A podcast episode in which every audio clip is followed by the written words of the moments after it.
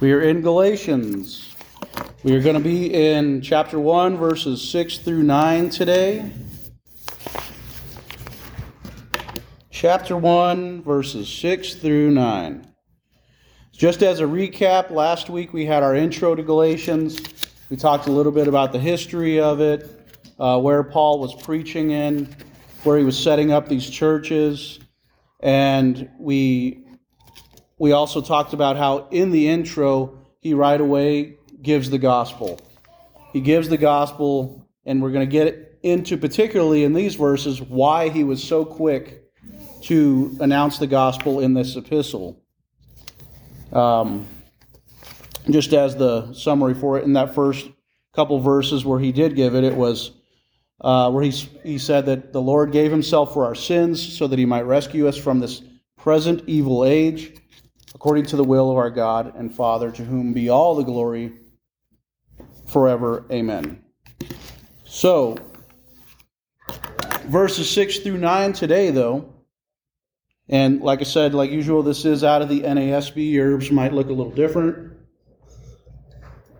This is going to be very similar to some of the topics that we talked about last week. It says, I am amazed that you are so quickly deserting him who called you by the grace of Christ for a different gospel, which is not just another account, but there are some there are some who are disturbing you and want to distort the gospel of Christ. But even if we or an angel from heaven should preach to you a gospel contrary to what we have preached to you, he is to be accursed. As we have said before, even now I say again, if anyone is preaching to you a gospel contrary to what is received, he is to be accursed. So, going through the verses here, that first verse, uh, chapter uh, verse six, I am amazed that you were so quickly deserting him who called you by the grace of Christ for a different gospel. I am so amazed that you are so quickly. So, the amazement here, from what we can see, is not that they turned away, it's that they turned away so quickly. So there's something really bad happening here in Galatia. And if you uh, you notice, so I don't know if anybody here is reading from the King James or not, or if they have a King James at home. I think these later uh, translations where they had more manuscripts translate this better because in the old King James it says, "I am so amazed that you are. I am amazed that you are so soon removed," instead of so quickly deserting. So the old translation, which seems to have been incorrect, was implying they were removed from it, versus we see people are not removed from their faith, they, are, they desert it. So that is the implication that goes on there. So, this, there's another thing going on here in these epistles. If, if any of you guys are familiar with Paul's writings, he almost always goes into an epistle and he compliments the, the churches. He compliments the people for their faith, things like that. Like, for instance, in Romans uh, chapter 1, he says, I thank God through Jesus Christ for all of you because of your, because of your faith is being proclaimed throughout the world. Um, another one, uh, 1 Corinthians, thank God, I thank my God always concerning you for the grace of God which was given to you in Christ Jesus. So in all of his epistles, he comes in and he thanks them people. He compliments them for their faith. He doesn't do that here. This is the only epistle to a church where he doesn't. Second Corinthians he doesn't, but he had started in First Corinthians. Um, but this is the only epistle where we don't see him complimenting. Instead, he goes right into the gospel because something bad is going on in Galatia. So, if he's starting out with the gospel, it's because it's a gospel issue. He's being very direct here. Uh, remember, and you might find some different numbers on this, but in all actuality, Paul has probably only been gone from these churches that he established for maybe two years. So, in two or three years, they have fallen from the gospel according to what was preached to them. So, that's what is setting up the tone of this letter where he's like, I was just there. What are you guys doing? So, for him, him who called you by the grace of Christ to a different gospel. This is this is a good line in here because what it is saying is that when you are turning to a different gospel, you're turning away from Christ. You're turning turning away from God. And when you do that as well, we know that the implication there is that you are turning from grace. You can't have grace without Christ. but in verse 7 here, where it says, which is not just another account, but there are some of you who are there are some who are disturbing you and want to distort the gospel of Christ. Verse 7 is really, in my estimation, interesting here. It's basically making three statements within that set of verses there. It's saying, one, that this gospel that they're talking about, this different gospel, is illegitimate. They're saying that it is that it's not good, that it's disturbing. There's some who are disturbing you with this gospel. It's troubling people. And that it's distorting the gospel of Christ. Anybody know what distort technically means? It's, it's like a twisting or a mangling of, of an image or a false account. So that's what this is doing. This gospel, quote unquote, is doing to the gospel of Christ, which is not just another account. So he's being very clear here where he's saying that what you are hearing, it's not the gospel. There's not a separate gospel for you and me. There's only the gospel. so, what is that gospel? What is the good news? Obviously, to have the good news, we have the polar opposite of bad news. So, we know that mankind fell through Adam, that people in their natural state are in rebellion to God, they're alien to God, and so we have good news.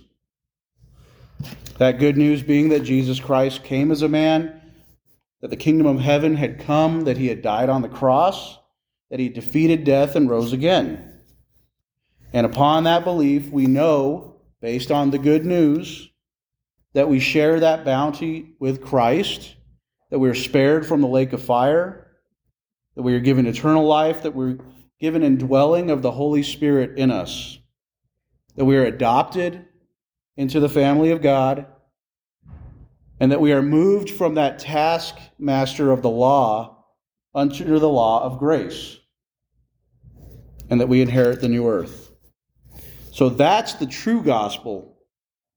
And anything other than that, Paul is saying it's a different gospel because it's illegitimate. It's not the gospel. So that true gospel saves people this different gospel that Paul is speaking of here, it basically escorts people to hell. And that's the that's the proper context to put it because nobody's forced to go anywhere. You're not forced into heaven, you're not forced into hell. You choose which way you want to go. We can be clothed in Jesus' righteousness, we can walk in godly reverence, or we can wail and we can gnash our teeth with a God that we want nothing to do with. So that's why this, this epistle is so important because people were going the other way. So, but there are some who are disturbing you. So, false gospels, they don't just happen. It's not an accident. And generally, the people that will present them to you in your life, they're going to be sincere and they're going to be charismatic. So, maybe that's how you know I'm doing good because I'm not charismatic. So I don't butter this up too well. But they're going to give you a worldly appeal. So there's a there's a quote from Martin Luther on this that's really good. Martin Luther says, "Note the resourcefulness of the devil. Heretics do not advertise their errors. Murderers, adulterers, and thieves disguise themselves. So the devil masquerades all these devices and activities." He puts on white to make himself look like an angel of light. And that's going to play in very well into our later talks here. But these false gospels will be presented by people who look like they're walking in the light. That first appearance looks like it. They're very good at doing that. And they want to distort the gospel of Christ as what's going on here. So this is a good, good base here because what it is saying is that they can't come up with their own. Instead, they take what, what God has laid down and they distort that. They're not coming up with anything new, especially when we're talking of the cults. You know, they keep a lot of similar aspects of the faith, and they just tweak it a little bit here, a little bit there, a little bit here, and all of a sudden you have something very different. you have new laws, you have maybe some new origins, which is kind of some of the stuff we talked about last week with some of those uh, faiths who are very different from Christianity, even though they claim it. You know, they might change the attributes of God give him new characteristics. And I just can't imagine, um, I can't imagine the gall of somebody thinking that they could do that. Uh, I mean, there's no fear of God in somebody who thinks that they can do something like that. So, why would somebody want to distort the gospel?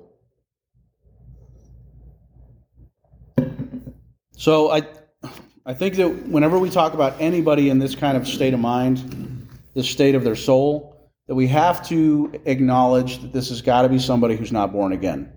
I mean, how could you be born again and do something like this? You just couldn't. There's no spiritual discernment going on for somebody who would do this. But why would they do this? I mean, if you think about this, before you were saved, and we've we've talked about this before, and I'll probably continue to talk about it, but in our natural state, the gospel is offensive. It just is. I mean, the gospel is telling you that that pride inside of you is wrong that says that you you know you inside yourself would naturally say I don't need a savior. I'm okay. I'm a good person. I can do these things. I can I can do good works. I can get myself to heaven. God will know that all the good things I've done outweigh the bad things. He'll know all those things. Instead of Jesus getting the glory, we naturally want to give it to ourselves, even if we don't mean to. You know, the, the gospel says that our wisdom and our knowledge is wrong because right away we're telling you, we're telling me, we're telling other people God came to earth and he lived a perfect life according to the law and that he died and rose again for you. Um, I know that I've talked to plenty of people that have rolled their eyes at that. So the natural man thinks that this is ridiculous, thinks that it's offensive. So it's no wonder that somebody would want to twist the gospel a little bit because they might not like it. So, verses uh, 8 through 9 here, where it says, and this is a really interesting part of Scripture that uh, some cults of Christianity really don't like. But even if we or an angel from heaven should preach you a gospel contrary to what we have preached to you, he is to be accursed. As we have said before, even now I say again, if anyone is preaching to you a gospel contrary to what you have received, he is to be accursed.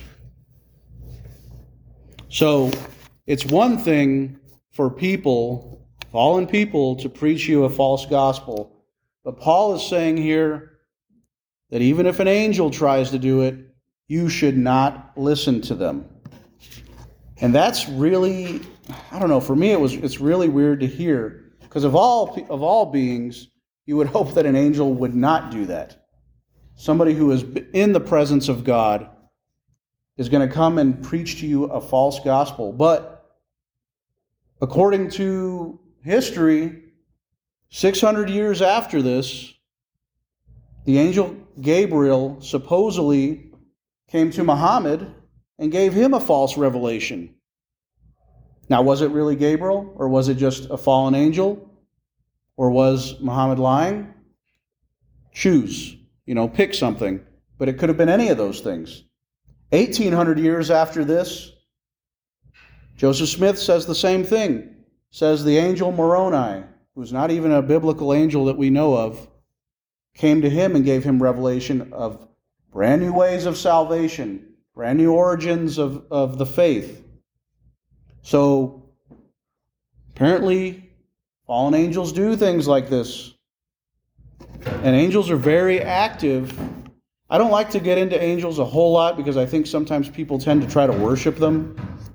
But angels are very prevalent in Scripture. I mean, you can't get away from them. God uses them for judgments, He uses them as messengers mainly. He uses them to protect believers. He even uses them on the battlefield, apparently, sometimes, when you look at the Old Testament. But the key here is that they are not God. You should never worship an angel. And in fact, in Revelation, when John tries to, the angel says, Get up. What are you doing? Worship God, not me.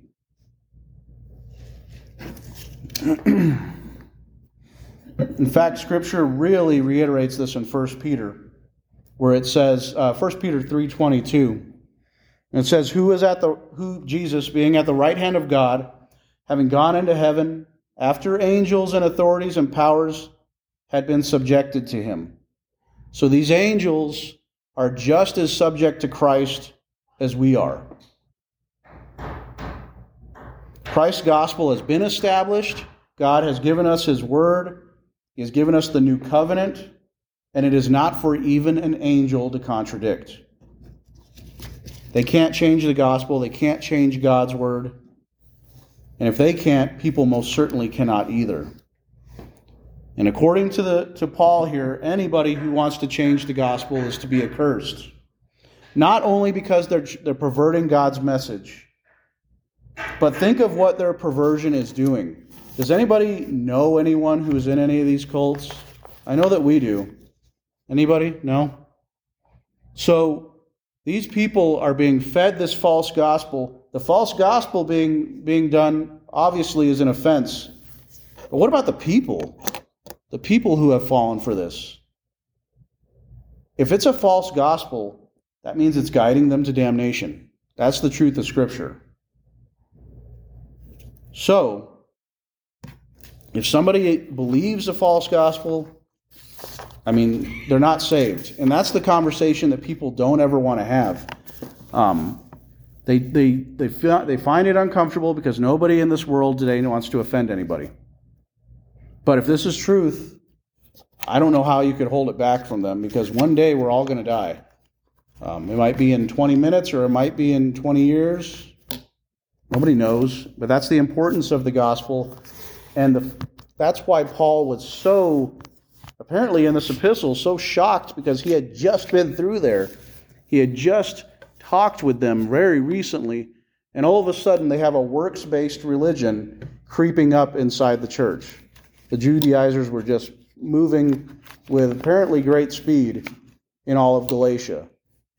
So, it's just it's just as important today as it was back then because like I said we talk about these these cults of Christianity and they do the same thing. And they they drag people down the same way. So